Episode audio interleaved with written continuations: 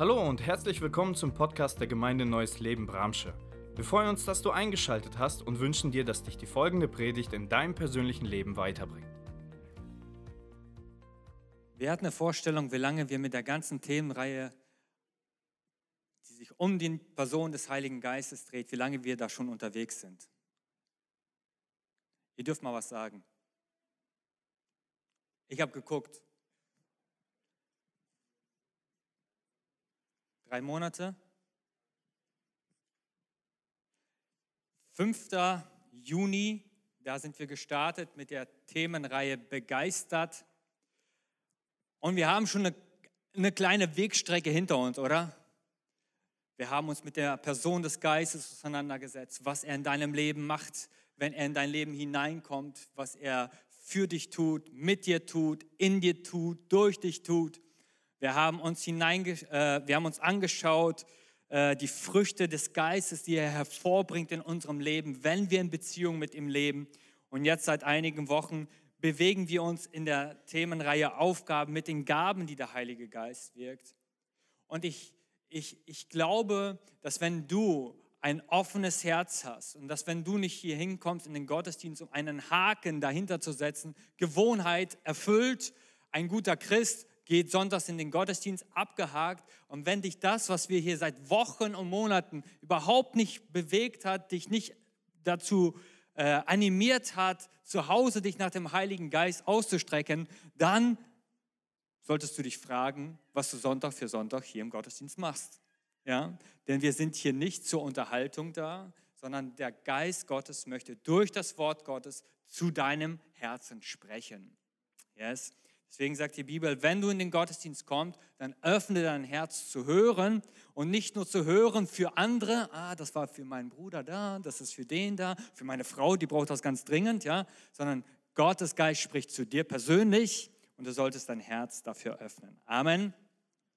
So sind wir heute in der dritten Kategorie der Geistesgaben angekommen, sind die Sprachengaben.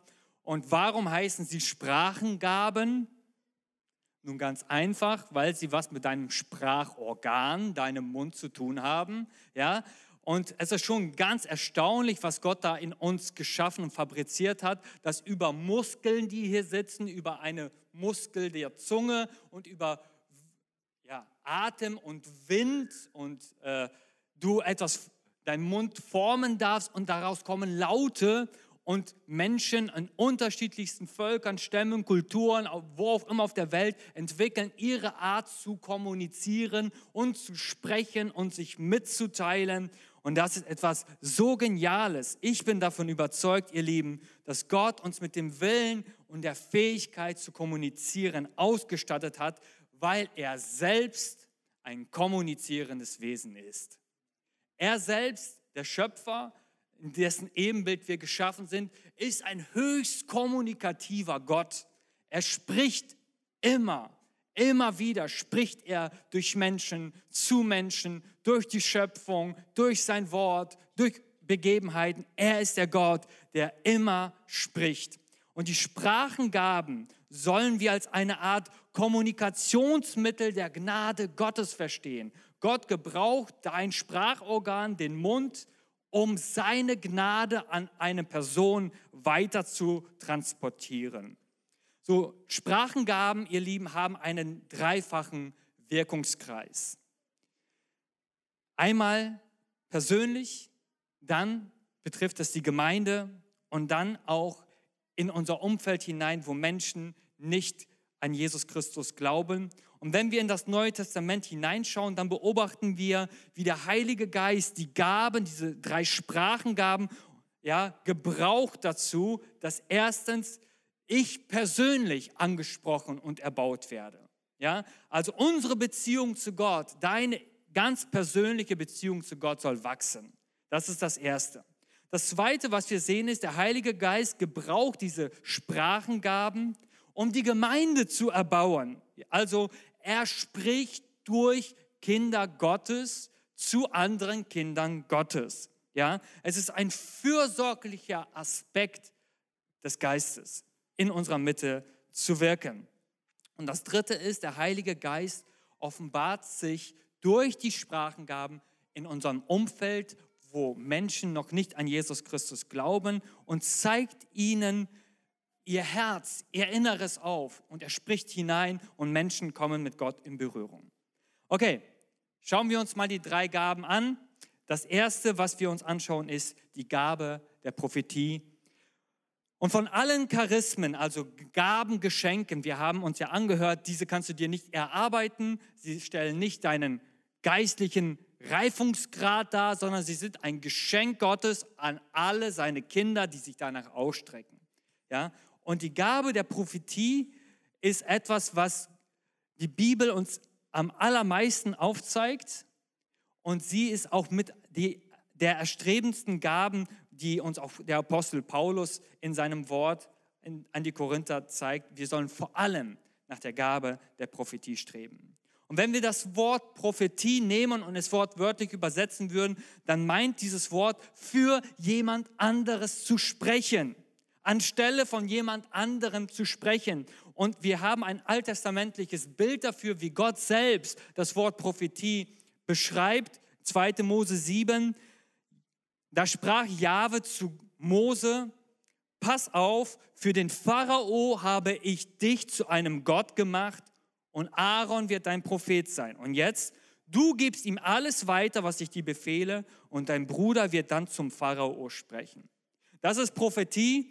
Prophetie meint, dass eine Person etwas in seinem Geist von Gott her empfängt und er gibt es weiter im Auftrage Gottes. Und hierbei ist die Person nicht fremdgesteuert. Ja, hier kommt nicht ein Geist und übernimmt die Kontrolle über eine Person und sie kann gar nicht anders, sondern die Person ist immer Herr der Lage, weil Gott, der Geist Gottes übergeht niemals den freien Willen des Menschen. Das ist etwas sehr Wichtiges, weil wenn wir über die dämonische Welt sprechen, da kennen wir das anders, ja, dass eine Besessenheit vorliegt und Menschen sind nicht mehr Herr ihrer Lage. So ist Gott nicht, sondern er spricht hinein und wirbt darum, gibt das Gesagte weiter als ein Botschafter. Ja? Also der Prophet ist Bote und kein Redeautomat. Ja? Gott spricht da oben rein und das kommt genauso raus. Nein, sondern das, was Gott dem prophetischen oder den Kindern Gottes eingibt, geht immer auch durch den Filter Mensch hindurch.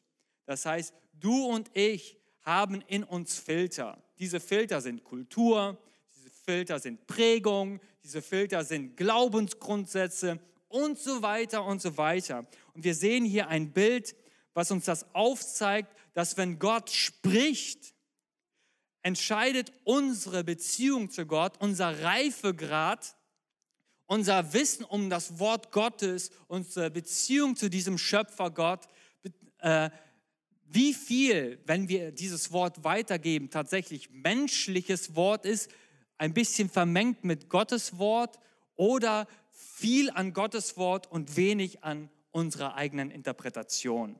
Ja, also prophetische Worte weiterzugeben das zeigt uns die Bibel, steht jedem Kind Gottes offen. Es ist für jedes Kind Gottes da. Was nicht heißt, dass jeder, der einmal einen prophetischen Eindruck weitergibt, ein Prophet ist. Das muss man klar unterscheiden, denn Paulus sagt, es gibt einige, die Gott gesetzt hat als Apostel, andere als Propheten, die anderen als Lehrer, als Hirten. Sind alle das? Nein. Also es gibt einen Unterschied zwischen einem Amt das Gott beruft und setzt. Und es gibt einen Unterschied zwischen einer Gabe, die Gott wirkt, die jedem Kind Gottes zur Verfügung steht und die der Geist Gottes wirkt, wann er will, wie er will. Und ich muss mich dafür öffnen. Seid ihr dabei? So, wenn wir über Prophetie sprechen, so müssen wir zwei Sachen einmal verstehen. Erstens, Prophetie spricht zum einen in die Zukunft hinein. Es offenbart Dinge, die in der Zukunft liegen. Gott spricht zum Beispiel in der Bibel über 6400 Verse, die eine zukünftige Vorhersage sind, wobei schon über 3268 sich bereits erfüllt haben. Das ist so krass, ja, dass wir ein so geniales Buch haben, dass es nicht einfach nur gute Sachen da drin stehen, sondern Gottes Markenzeichen, dass er der wirkliche wahre Gott ist, dass er Dinge vorhersagt, die noch nicht geschehen sind und sagt, daran könnt ihr erkennen, ob es ein wahrer Gott ist oder nicht. Er sagt vor, Zukünftiges voraus und es geschieht auch. Und dann sehen wir etwas, dass Prophetie auch etwas ist, was Vergangenes oder Gegenwärtiges ans Licht bringt und offenbart. Also nicht nur die Zukunft, sondern auch etwas, was heute da ist. Und das sehen wir so, so schön in Johannes 4, Jesus mit der Frau am Brunnen. Sie kommen in eine Diskussion hinein und Jesus sagt ihr, gib mir Wasser. Und sie sagt, hey, du bist Jude, was willst du von mir? Und so weiter. Und dann sagt Jesus, hol deinen Mann. Und dann sagt die Frau, ich habe keinen Mann. Und Jesus sagt, das ist richtig. Du hast keinen Mann, denn fünf Männer hast du gehabt und der, den du jetzt hast, ist nicht dein Mann. Da hast du etwas Wahres gesagt. Herr, ich sehe, dass du ein Prophet bist, sagte die Frau. Also Prophetie ist auch ein Aufdecken des Lebens in der Gegenwart oder deckt etwas Vergangenes auf. Also es ist nicht nur etwas, was zukünftig ist. Und jetzt wollen wir uns einmal anschauen, was ist der Auftrag, die Aufgabe der Prophetie. So wenn wir über prophetische Gabe sprechen, müssen wir wissen, was beinhaltet sie. Paulus definiert das 1. Korinther 14, Vers 3. Wer aber prophetisch redet, der redet zu den Menschen und baut auf, ermahnt und tröstet. Also, wenn wir das hier so nehmen, wir gehen gleich auf diese drei Schwerpunkte einmal kurz ein, so sehen wir, dass diese Gabe der Prophetie eine zutiefst seelsorgerliche Gabe Gottes an seine Gemeinde ist. Sie ist ein Geschenk Gottes an die Gemeinde, damit wir einander, miteinander unterwegs sind, einander dienen, dass Gott hineinwirken kann, wo wir Blockaden haben, wo wir nicht weiterkommen, wo wir Dinge einfach versuchen und wir kommen nicht zum Ziel. Und da braucht es etwas Übernatürliches und das wirkt der Geist durch ein Wort der Prophetie. Also das erste, Prophetie dient der Erbauung. Ja, was meint dieses Wort erbauen? Erbauung meint bildlich gesprochen tatsächlich, wie wenn ein Haus anfängt gebaut zu werden. Ja, da kommt erstmal nichts, da wird erstmal etwas platt gemacht, dann kommt erstmal eine Sohle, dann kommt irgendwie die erste Reihe und dann baut sich ein Haus Stein auf Stein, Stockwerk um Stockwerk auf. Und das ist das, was die Bibel hier meint dass wenn ein prophetisches Wort hineingesprochen wird, dann ist nicht alles fort wie ja, so Zauberfee und Bums alles da, sondern es meint, dass etwas gebaut wird, dass etwas auferbaut wird. Und was dieses Wort Erbauung auch meint, ist, etwas wird instand gesetzt. Das heißt, da gibt es Risse in dem Haus, da gibt es vielleicht undichte Fenster, ja, bildlich gesprochen, Dinge in unserem Leben, die nicht gut sind, die falsch sind. Und wir merken es, wir stoßen da immer dran. Und der Heilige Geist wirkt durch das prophetische Wort hinein und er fängt an, etwas aufzubauen oder er fängt an, etwas instand zu setzen, was nicht, ähm, was nicht dem Wesen Gottes entspricht. So muss man das sagen, ja. Dass er immer uns dahin bringen will, dass wir Christus ähnlicher werden. Und er weiß das Ideal, er kennt das Ideal und er sieht unser Leben, er sieht in unser Herz hinein und er weiß, wo wir seine Hilfe brauchen. Ja, also das erste ist, die Prophetie dient der Erbauung. Das zweite ist, die Prophetie dient der Ermahnung. Das Wort Ermahnung im Deutschen hat einen sehr negativen Beigeschmack, oder? Also jemanden zu ermahnen, da freut sich ja niemand drüber. Ich wurde heute ermahnt, yay, ja. Nein, Ermahnung hat im Deutschen einen negativen Beigeschmack. Aber im Griechischen steht hier nicht nur einfach Ermahnung, sondern ermutigende Ermahnung. Einen Zuspruch, den man jemandem gibt. Also du zeigst jemand etwas auf, der Geist Gottes zeigt etwas auf und lässt ihn nicht mit dieser Ermahnung stehen, sondern schenkt ihm auch einen Ausweg. Er schenkt einen Lichtblick. Er sagt, schau, das in deinem Leben läuft nicht gut und ich ermutige dich, diesen Schritt zu gehen, damit das Licht Gottes, der Segen Gottes auf deinem Leben ist. Das ist die Absicht Gottes, wenn er Menschen ermahnt, nicht um Menschen niederzumachen, sondern immer auch um Menschen zu erheben und ihnen einen Ausweg aus ihrer Situation zu schenken. Das Dritte, was uns der Apostel hier zeigt, ist, Prophetie dient der Tröstung. Und in unserem Leben muss man doch wirklich sagen, da läuft es doch nicht immer rosig, oder? Auch als Christen sind wir manchmal, so sagt, sehen wir das, wenn wir die Bibel lesen, da ein Psalmist oder die Leute sagen, Herr, da sind die Leute, die glauben nicht an dich und denen geht es besser als uns, die wir deine Söhne und Töchter sind. Und es braucht den Heiligen Geist, der uns tröstet. Der Geist, der prophetisch hineinspricht und uns Perspektiven aufzeigt, Dinge aufzeigt, die wir noch nicht sehen und uns hilft, Schmerz, Trauer zu verarbeiten. Und das ist ein prophetisches Wort. Wenn Gott hineinspricht, ein tröstendes Wort hineinspricht, dann ist es ein prophetisches Wort. Und als ich mir Gedanken gemacht habe darüber, ähm, und man reflektiert das auf die Gemeinde, also was wir nicht haben in der Gemeinde ist, so spricht der Herr. Also das gab es früher, das haben wir öfters gehört und dann wusste jeder, jetzt beginnt ein prophetisches Wort. Aber wenn wir diesen Text hier jetzt nehmen, so sehen wir, Prophetie ist so viel einfacher, so viel natürlicher, so viel zugänglicher, als wir es manchmal wissen. Manchmal wissen wir gar nicht, dass wir prophetisch unterwegs sind, weil wir Menschen erbauen, weil wir Menschen ermahnen, weil wir ein tröstendes Wort weitergeben. Und all das möchte der Heilige Geist durch dich und durch mich tun. Was wir noch sehen, das ist jetzt nicht in diesem 1. Korinther 14,3, sondern ein paar Verse weiter. Prophetie dient auch als Hilfsmittel in der Evangelisation. Also Evangelisation heißt die frohe Botschaft an unser Umfeld, die noch nicht an Jesus Christus glauben, sie diese Botschaft weiterzubringen. Und Paulus sagt, wenn ihr aber mit verständlichen Worten Gottes Weisung weitergebt, wenn ihr also prophetisch redet und irgendein Unkundiger oder Ungläubiger kommt dazu, dann wird ihm von allen ins Gewissen geredet. Er fühlt sich von allen ins, ins Gericht genommen und seine geheimsten Gedanken kommen ans Licht. Er wird sich niederwerfen, wird Gott anbeten und ausrufen, Gott ist wirklich unter euch. Also der Begriff, er wird Verborgenes aufzeigen, meint zum einen kann es sein, dass Gott einfach hineinspricht prophetisch und sagt, hier gibt es jemanden, der lebt in dieser und dieser Sünde. Da gibt es jemanden, der will sich das Leben nehmen. Oder da gibt es jemanden, der lebt im Ehebruch. Oder keine Ahnung. Gott spricht hinein und der, die Person fühlt sich baff berührt. Gott spricht mich jetzt ganz persönlich an. Aber verborgenes Aufzeigen meint auch Sehnsüchte und Fragen, die der Mensch hat.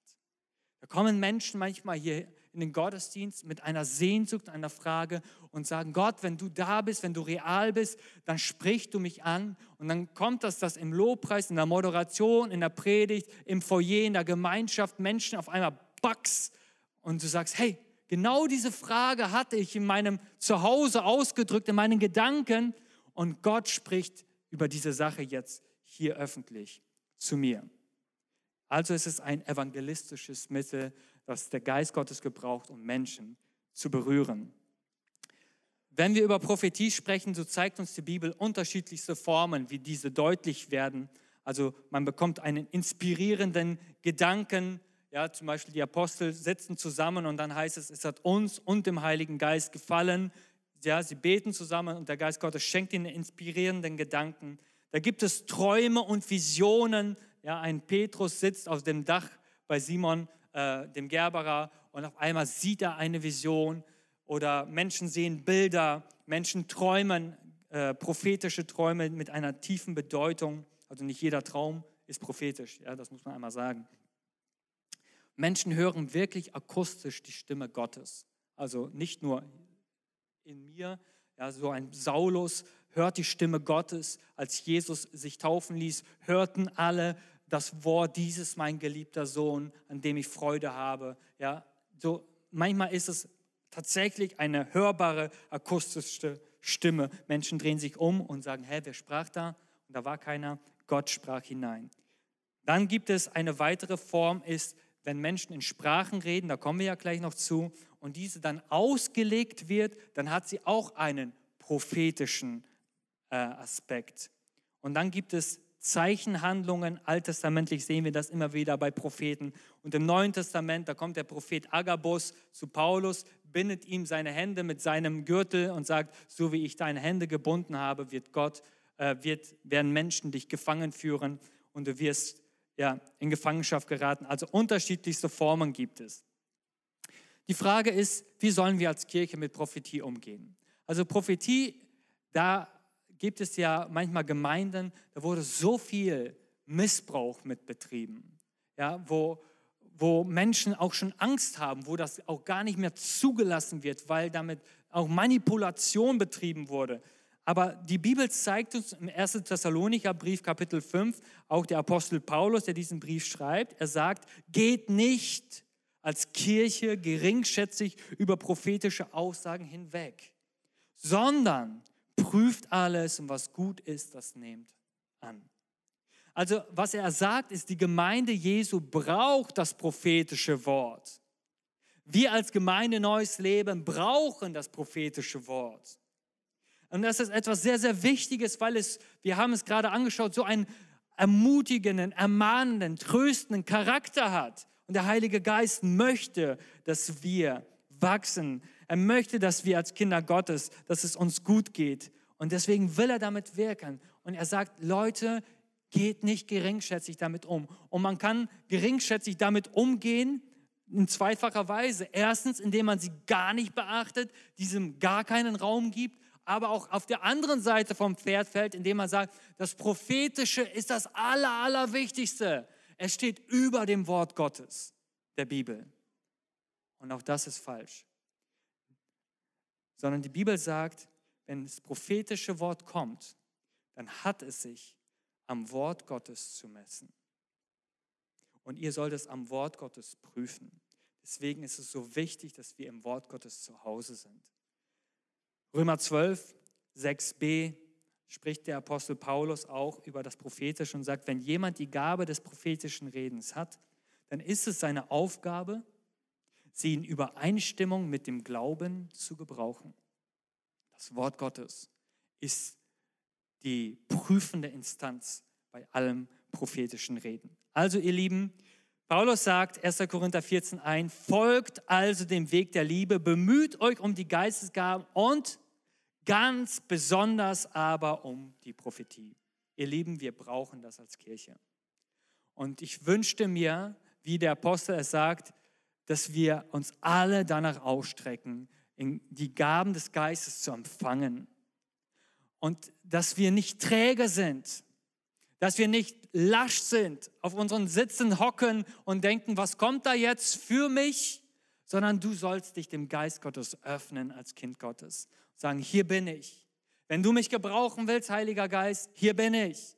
Ich bin bereit, meinen Mund zu öffnen. Ich bin bereit, hinzugehen. Ich bin bereit, ein Werk zu tun, das du mir aufträgst. Die zweite Gabe, die Gabe der Sprachenrede. Einer wird befähigt, in Sprachen, also das griechische Wort ist Glossolali, zu reden, die von Gott eingegeben sind. Wenn wir also über die Sprachengaben, die Sprachenrede hier sprechen, dann gibt es einige Details, die ich euch gerne einfach zeigen will. Es meint eine Sprache, die du nicht erlernt hast. Die hast du dir nicht angeeignet, sondern sie wird dir vom Heiligen Geist geschenkt. Er wirkt diese Gabe. Und diese wird in zwei Fällen, die wir in der Bibel auch entdecken, sichtbar. Erstens, es kann eine Begabung sein, dass du eine dir fremde, aber natürliche Sprache sprichst, die es auf der Welt gibt. Und Gott gebraucht sie, äh, damit jemand, der im Gottesdienst in der Versammlung ist, angesprochen wird auf seiner Muttersprache und das Wort Gottes hört für sich ganz persönlich. Das entdecken wir zum Beispiel in Apostelgeschichte 2. Und dann gibt es aber auch eine Sprache, die himmlischen Ursprungs ist, wo der Apostel sagt, die versteht kein Mensch hier auf der Erde, aber Gott versteht sie. Und es ist eine Kommunikationssprache, die zwischen dem Menschen und Gott ist. Und es gibt wahrscheinlich keine größere kontroverse Meinung in Bezug auf Gaben als zu dieser Gabe, die wir jetzt einmal beleuchten wollen in der christlichen Welt. Für die einen ist es die kleinste aller Gaben. Paulus nennt sie irgendwie ganz am Schluss der Gaben und sie werten das dann so. Für die anderen ist es die Gabe schlechthin. Wenn du sie nicht hast, dann zweifle ich an, dass du Christ bist. Ja? Und einige lehnen diese Gabe als dämonisch ab, andere bejubeln sie als geistlichen Katalysator. Und Paulus äh, schreibt diesen Brief an die Gemeinde um Korinth, weil sie reich war an geistlichen Gaben. Der Geist Gottes hat einfach Raum in dieser Gemeinde zu wirken, aber da war so eine Unordnung in der Gemeinde mit den ganzen Gaben drinne, dass Paulus einen zurechtweisenden Brief schrieb, um die Gaben des Geistes im Gottesdienst zu ordnen. Und damit diese nicht missbräuchlich gebraucht werden. Und der Apostel weist die Gemeinde in Korinth zurecht. Erstens, weil die Korinther die Sprachenrede über alle anderen Gaben erhoben haben. Das war die Gabe, die musstest du haben, um jemand zu sein. Zweitens sagte, musste er sie zurechtweisen, weil sie mit der Gabe der Sprachenrede Abstufungen innerhalb der Gemeinde hatten. Ja, sie, die Einheit der Gemeinde war gefährdet durch ihren Gebrauch, falschen Gebrauch von Sprachenrede. Das dritte, warum Paulus die Gemeinde in Korinth ermahnen musste, weil sie in den gottesdienstlichen Zusammenkünften Sprachenrede nicht übersetzt haben. Und wenn er das so sagt, dann wäre es so, als ob ich jetzt hier stehe und ich würde 35 Minuten einfach in Sprachen beten und reden und ihr würdet da sitzen. Und Paulus sagt, Leute, das erbaut keinen Menschen in diesem Saal, in der Versammlung. Wenn etwas von der Bühne her geschieht, dann soll es in natürlichen Sprachen geschehen. Warum? Weil das Ziel der Versammlung ist es, dass jeder erbaut wird. Jeder soll erbaut werden. Und Paulus sagt, Leute, ihr verfehlt das Ziel in euren Gottesdiensten. Und das vierte, was er sagt, weil, außen, weil wir auf Außenstehende, die hineinkommen, auch Rücksicht nehmen sollen. Und das meint er immer vom Aspekt, was geschieht hier von vorne in die Versammlung hinein. Also das ist einmal so zum Verständnis die zwei Formen von Sprachengaben, die wir in der Bibel entdecken. Warum schreibt Paulus das? Und jetzt schauen wir uns an, was ist der Nutzen der Sprachengaben, also der Sprachenrede. Die Bibel zeigt uns an einigen Stellen den Nutzen und den Sinn des Sprachenredens auf. Und es gibt keine Gabe, ihr Lieben, die Gott schenkt, die für die Gemeinde nicht relevant oder nützlich wäre. Alle Gaben, die Paulus im ersten Korintherbrief uns aufzeigt, sie sind wichtig für die Gemeinde, sie sind nützlich für die Gemeinde und sie sind erstrebenswert für die Gemeinde. Amen. Und ebenso verhält es sich mit den Sprachenreden. Sie ist sinnvoll, sie ist wichtig, sie ist ein kraftvolles Werkzeug, das Gott uns schenken möchte. Und das Erste, wozu sie uns der Geist Gottes schenkt, ist, es ist ein Kommunikationswerkzeug. Das Sprachengebet. 1. Korinther 14, Vers 2. Wenn jemand in einer von Gott eingegebenen Sprache redet, richten sich seine Worte nicht an Menschen, sondern an Gott. Keiner versteht ihn, was er durch Gottes Geist gewirkt ausspricht, bleibt ein Geheimnis. Also die Bibel zeigt uns hier, dass die Sprachenrede eine Gebets- und Kommunikationshilfe des Christen, eines Kindes Gottes ist. Und unser Geist, der von Gott kommt, kommuniziert ganz direkt mit dem Schöpfer. Und das ist etwas sehr, sehr Wertvolles, denn durch das Gebet in Sprachen geschieht Folgendes nicht. Wir können damit niemals sündigen. Es ist eine saubere Sprache, die nicht versaut ist, nicht verfälscht ist, nicht egoistisch ist, sondern der Geist in uns, der vom Geist Gottes kommt, kommuniziert direkt zu unserem Gott. Es entspricht immer dem Willen Gottes, wenn wir in Sprachen beten. Das ist so fantastisch, weil der Geist Gottes betet mit Übereinstimmung mit dem Wort Gottes und dem Willen Gottes. Und es ist ein direktes Gebet von unserem Geist zu Gott. Und das ist etwas, was wir einfach, wenn wir über das Sprachengebet nachdenken, dass wir das wissen sollten. Und wir als Gemeinde dürfen uns da viel, viel mehr neu danach ausstrecken und sagen, Heiliger Geist, wir wollen es. Wir wollen das auch in unserer Mitte. Wir wollen das in unseren Häusern. Wir wollen das, da wo wir sind. Wir wollen, dass das Sprachengebet auch zunimmt. Sprachengebet dient zum Zweiten der Selbstauferbauung. Paulus sagt, wer in einer Sprache redet, erbaut sich selbst. Wir haben das vorhin schon mal gehört bei der Gabe der Prophetie. Ja? Dieses Erbauen, diesen erbauenden Charakter, wer prophetisch redet, der erbaut jemand anderen. Und hier geht Paulus hinein und sagt, wer in Sprachen redet, der erbaut sich selbst. Es ist ein erbauender Aspekt in dem Beten in Sprachen. Es baut dich als Christ auf. Und es gibt dir Kraft und innere Stärke, der alten sündhaften Natur in deinem Leben zu widerstehen. Es hilft dir, ein kraftvolles Christsein zu leben, Jesus nachzufolgen, ein, ein mutiger Zeuge für Jesus zu sein. Und es hilft uns, unser ganzes Sein, Geist, Seele und Leib, unter die Herrschaft von Christus zu stellen. Das ist das, was die Bibel uns jetzt zeigt. Sie dient der Selbstauferbauung, das heißt, Dinge in unserem Leben werden aufgerichtet und instand gesetzt, die nicht äh, dem Willen und dem Wesen Gottes entsprechen. Paulus sagt dazu, 1. Korinther 14, Vers 5, ich wünschte, ihr alle könntet in Sprachen reden, die von Gott eingegeben sind. Es ist sein Wunsch, weil er weiß und hat erlebt in seinem Dienst, in seinem Reisedienst, wo er so vielen Herausforderungen und Konflikten ist, was für ein Potenzial und was für eine Kraftquelle in dem Sprachengebet ist. Kommen wir nun zu der letzten Gabe. Es ist die Gabe, die Sprachenrede auszulegen. Wir haben gesehen, das erste war die Gabe der Prophetie. Sie dient dem Segen für die Menschen.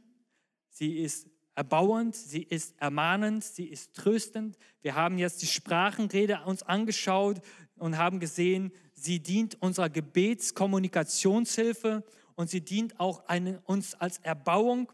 Und jetzt kommen wir zu der dritten Sprachengabe. Es ist sie, die Sprachenrede auszulegen. Einer wird befähigt, in Sprachen zu reden, die von Gott eingegeben sind, und ein anderer das Gesagte in verständlichen Worten wiederzugeben. Die Auslegung von Sprachen meint, dass wenn wir im Gottesdienst von der Bühne aus etwas in Sprachen weitergeben, also in unnatürlichen, also in geistig gewirkten Sprachen, dann braucht es jemanden, der dolmetscht, der das, was gesagt wird, in natürliche Sprachen übersetzt damit der erbauende Charakter der Gemeinde erfüllt wird. Und Paulus sagt in Vers 5, ich wollte, dass ihr alle in Sprachen redet, aber noch viel möchte ich, dass ihr prophetisch redet oder weissagt. Das hat mehr Gewicht, als in Sprachen zu reden, es sei denn, dass sie übersetzt werden, damit die Gemeinde Erbauung empfängt. Wir erhalten an dieser Stelle einige wichtige Informationen. Erstens, ausgelegt werden kann nur, wenn davor etwas in einer fremden Sprache gesprochen wird. Stimmt das? Deswegen Paulus verbietet hier nicht das Beten in Sprachen, sondern er sagt, wenn es von der Bühne geschieht und die Gemeinde erbaut werden soll, braucht es einen Ausleger. Ansonsten soll die Person für sich vor Gott beten. Zweitens, das Sprachenreden ist für die Gemeinde und Nichtchristen ohne Auslegung nicht erbauend. Und drittens, die Sprachenrede, die ausgelegt wird, bekommt einen prophetischen Charakter. Ja, es ist ein eindrückliches Zeichen, dass jemand aufsteht und er spricht in fremden Sprachen und jemand anders oder auch die Person selbst bekommt eine Interpretation des Gesagten. Wie soll die Gemeinde, wie sollen wir als Menschen damit umgehen? Paulus sagt, wenn kein Übersetzer da ist, soll der Sprachenredner in der Versammlung schweigen und nur für sich zu Gott reden. Das heißt, wenn du auf deinem Platz stehst im Gottesdienstsaal, sagt Paulus, bete in Sprachen. Sagt, wenn du hier vorne stehst auf der Bühne, wenn du in Sprachen betest und es länger dauert, dann solltest du sie auslegen. Und das ist etwas, was wichtig ist für uns auch, für die Versammlung, damit hier genau das, was Paulus ja vorhatte mit dem Korintherbrief, dass es ordentlich abläuft, dass die Gemeinschaft der Heiligen, der Kinder Gottes erbaut wird. Angenommen, ich möchte in unbekannten Sprachen in der Versammlung reden und ich stehe hier und mir wird klar, ey, da gibt es gerade keinen, der mich übersetzen kann. Was soll ich tun? Paulus sagt ganz einfach, bete darum, dass du die Auslegung empfängst oder dass jemand anders es auslegen kann. Wie wirkt diese Gabe der Auslegung? Ich möchte uns einmal kurz hineinnehmen. Eine Auslegung der Sprachen kann erstens, wie bei einem Dolmetscher auch sein. Je nachdem, wie gut der Dolmetscher ist, kann er tatsächlich wortwörtlich übersetzen. Stimmt das? Es gibt manche Dolmetscher, die haben es einfach drauf. Du sprichst und sie können das genauso wiedergeben in einer anderen Sprache. Und dann gibt es Dolmetscher, die übersetzen einfach nur den Sinn. Und genauso kann es sein, dass wenn jemand in Sprachen betet und es kommt eine Auslegung, dass da einer da ist, der macht das wortwörtlich, übersetze das in die natürliche Sprache und der andere kommt wieder und sagte, das meint das.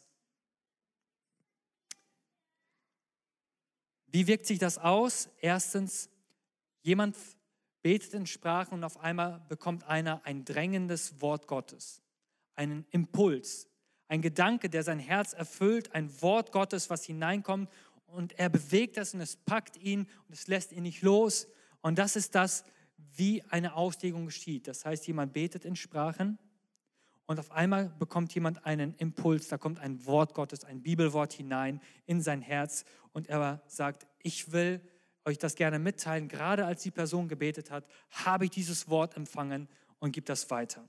Zweite, es ist ein Gedanke, der sich einfach festsetzt. Du betest und ich komme gleich zu, dazu, wie ich das zum Beispiel habe, wenn ich für Leute bete und ich bete in Sprachen, das kannst du laut machen, das kannst du in dir drin machen. Und es kommt ein Gedanke und du folgst diesem Gedanken, du sprichst diesen Gedanken aus und die Person sagt, hey, genau das trifft meine Situation und mein Leben, weil der Geist Gottes spricht Geheimnisse und dann kommt die Gabe der Auslegung und sie dient wieder erbauend der Gemeinde.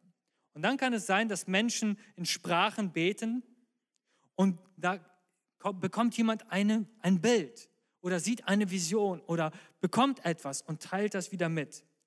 Also diese drei Arten von Auslegung sehen wir, entdecken wir auch im Neuen Testament.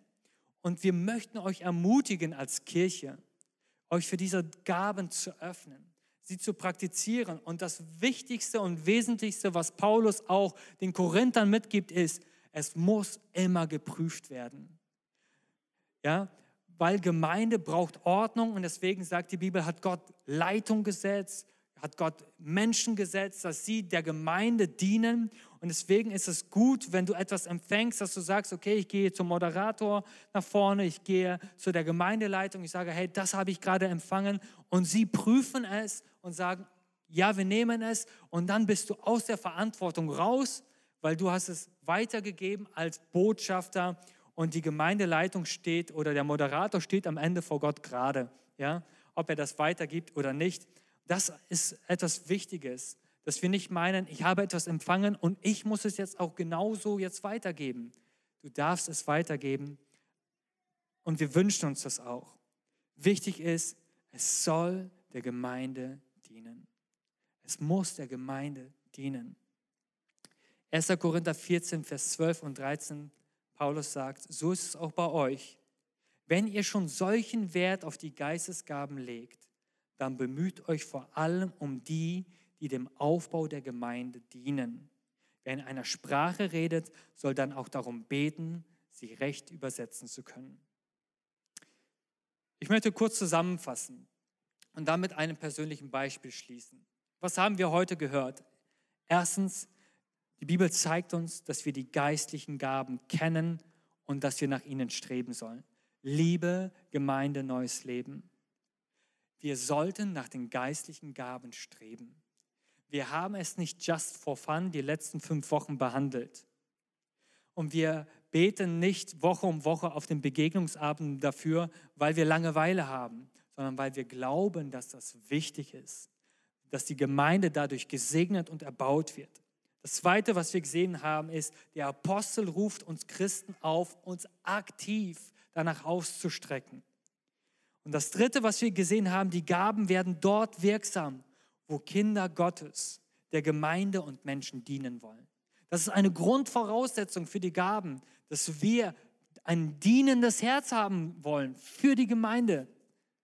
Und das Letzte, was wir heute auch gesehen haben, die Gaben haben immer einen erbauenden Charakter. Immer erbauen sie. Sie setzen etwas instand oder sie bauen tatsächlich etwas auf. Ich möchte ein Beispiel von mir zu diesen Gaben einmal bringen. In meinem Dienst als, als Pastor, wenn ich hier bin, habe ich es mir zur Gewohnheit gemacht, regelmäßig immer wieder für die Gemeindeliste zu beten. Dann laufe ich damit rum, habe die Liste in meiner Hand und ich nenne die Namen. Alphabetisch gehe ich einfach durch und ich bete dafür. Und dabei bete ich auch in Sprachen. Nenne diesen Namen, ich bete für die Ehe, ich bete für die Familie, für den Job. Wenn ich eine Herausforderung kenne, bete ich dafür. Und ich bete einfach in Sprachen. Und dann geschieht es bei dem einen oder anderen, dass einfach ein Impuls, ein Gedanke einfach in meinen Kopf hineinkommt. Oder ein biblisches Wort kommt hinein, eine Textstelle und ich notiere sie mir und gehe weiter und wenn ich dann fertig bin mit der Gebetszeit, kontaktiere ich diese Person, sage, das habe ich für dich empfangen, prüfe es selber und gib mir doch gerne Feedback, wenn das trifft. So auch am 26.04., als ich in der Gebetszeit war, ich bete über eine Person und ich bekomme einen Gedanken. Ich bekomme den Gedanken, Gott möchte dieser Person sagen, dass sie wie Esther für eine Zeit wie diese an dem Ort, wo Gott sie gesetzt hat, ist. Und Esther fühlte sich in der Herausforderung überfordert. Sie wusste nicht, wie kann sie es meistern und was tut sie? Sie fängt an, in der Herausforderung die Gegenwart Gottes zu suchen und sie glaubt, Gott wird Türen öffnen und Dinge tun. Ich habe das dieser Person einfach weitergereicht, sich auf Gott zu verlassen, Gott zu glauben, dass er für sie da ist, dass er die richtigen Wege und Türen öffnet und dass sie am richtigen Ort platziert ist zur richtigen Zeit und Gott sie einlädt zu vertrauen. Vier Stunden später antwortet diese Person, dass sie gerade aus einem Mitarbeitermeeting gekommen ist, fix und fertig, auf dem Weg nach Hause und sie betet zu Gott und sagt, Gott, ich bin dem allem nicht gewachsen. Ich schaffe das nicht. Ja? Das, das sind so viele Aufgaben. Ich habe diese Dinge nicht gelernt. Ich, ich fühle mich überfordert. Was soll ich tun? Sie betet zu Gott, kommt nach Hause, hört die Sprachnachricht ab und spürt, Gott hat mein Gebet gehört. Er spricht hinein. Hört Gott immer oder die Impulse, die ich empfange, treffen die immer ein? Nein. Ich habe schon Impulse weitergegeben, auch in dieser Gemeinde da habe ich gesagt, hey, prüfe das. Und die Person schreibt, Nico, das passt eigentlich gar nicht, mir geht super.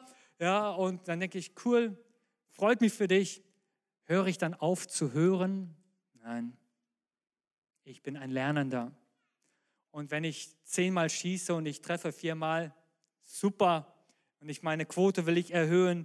Und ich möchte mich nicht da dann fremdschämen und sagen, oh nein, was habe ich hier getan? Die Bibel ermutigt dich, dich Gott zur Verfügung zu stellen. Stelle dich Gott ganz natürlich zur Verfügung. Liebe die Menschen. Sage, Heiliger Geist, hier bin ich. Gebrauche mich. Amen. Wollen wir das gemeinsam auch im Gebet einmal kurz bewegen?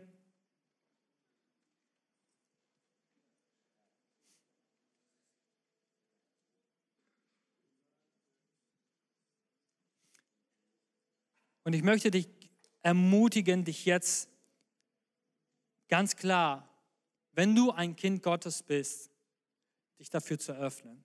Zu sagen, Heiliger Geist, wir haben die letzten Wochen so viel über dich und deine Gaben gehört. Und ich möchte, dass du kein Fremder bist, kein Gast bist. Ich möchte, dass du Raum hast zu wirken, wann du willst, wie du willst. Ich will deine Gegenwart in meinem Leben. Und wenn du Kind Gottes bist, lade ich dich ein, genau das jetzt zu tun zu beten, dich dafür zu öffnen. Manchmal hilft es, seine Hände dazu symbolisch auszustrecken, als, öffnende, ähm, als eine öffnende Haltung. egal wie du es machst, aber ich lade dich jetzt ein, dafür zu beten, dass der Geist Gottes Raum hat, durch dich und in dir zu wirken. Wir hoffen, die Predigt hat dich angesprochen. Solltest du noch Fragen haben, dann freuen wir uns, von dir zu hören. Send uns gerne eine E-Mail an info@gnl-bramsche.de. Gott segne dich.